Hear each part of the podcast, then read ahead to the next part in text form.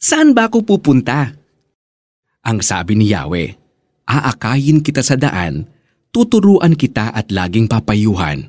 Huwag kang tumulad sa kabayo o sa mola na walang pangunawa, na upang sumunod lang ay hahatakin pa ang renda. Mga awit 32.8-9 Saan ba ako pupunta? Naitanong mo na ba ito sa sarili mo? Siguro, naitanong mo ito sa sarili mo noong first time kang mag-travel sa isang place na hindi familiar sa'yo.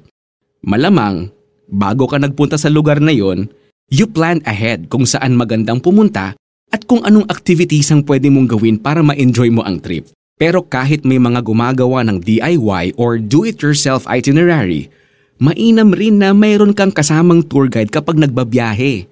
Makakasiguro ka na kabisado ng tour guide ang lugar na pupuntahan ninyo at hindi kanya ililigaw. Tulad ni Jesus na nagsisilbing tour guide ng buhay natin, inaakay niya tayo sa tahimik na lugar kung saan tayo mapapahinga mga awit 23.2. Pinapatnubayan niya tayo sa tamang daan, mga awit 23.3. Hinding-hindi niya tayo ililigaw. Siya ang nagbibigay sa atin ng direksyon kapag naguguluhan tayo sa nagiging takbo ng ating buhay. Pinapanatili niya tayong ligtas mula sa anumang kapahamakan. Mga Kawikaan 3.26 Kahit napasaway tayo at kung saan-saan pumupunta, He still extends His unfailing love and mercy to us. Mga Panaghoy 3.22-23 At sinisigurado niyang makakarating tayo sa ating huling paroroonan kasama siya. Kaya if you find yourself at a crossroad o sa tingin mo naliligaw ka at hindi mo alam kung saan patungo ang buhay mo, si Jesus ang guide mo. Siya ang sundan mo. Siya ang daan, ang katotohanan at ang buhay makakarating ka sa Ama sa pamamagitan niya. 1.14.6 Let's pray.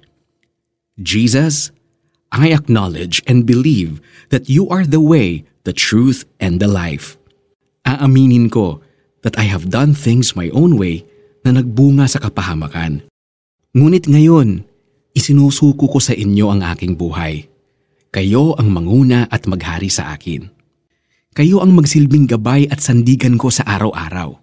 Protektahan ninyo ako sa kahit anong panganib o sakuna. At anuman ang kaharapin kong pagsubok, ipaalala niyo sa akin that you are always with me in this journey. Para sa ating application, take time to read one chapter from the book of Proverbs every day. Reading a chapter from the book of Proverbs every day will give you practical and godly wisdom na pwedeng pwede mong i-apply sa kahit na anong sitwasyon ng buhay. Ang sabi ni Yahweh, aakayin kita sa daan, tuturuan kita at laging papayuhan. Huwag kang tumulad sa kabayo o sa mola na walang pangunawa, na upang sumunod lang ay hahatakin pa ang renda.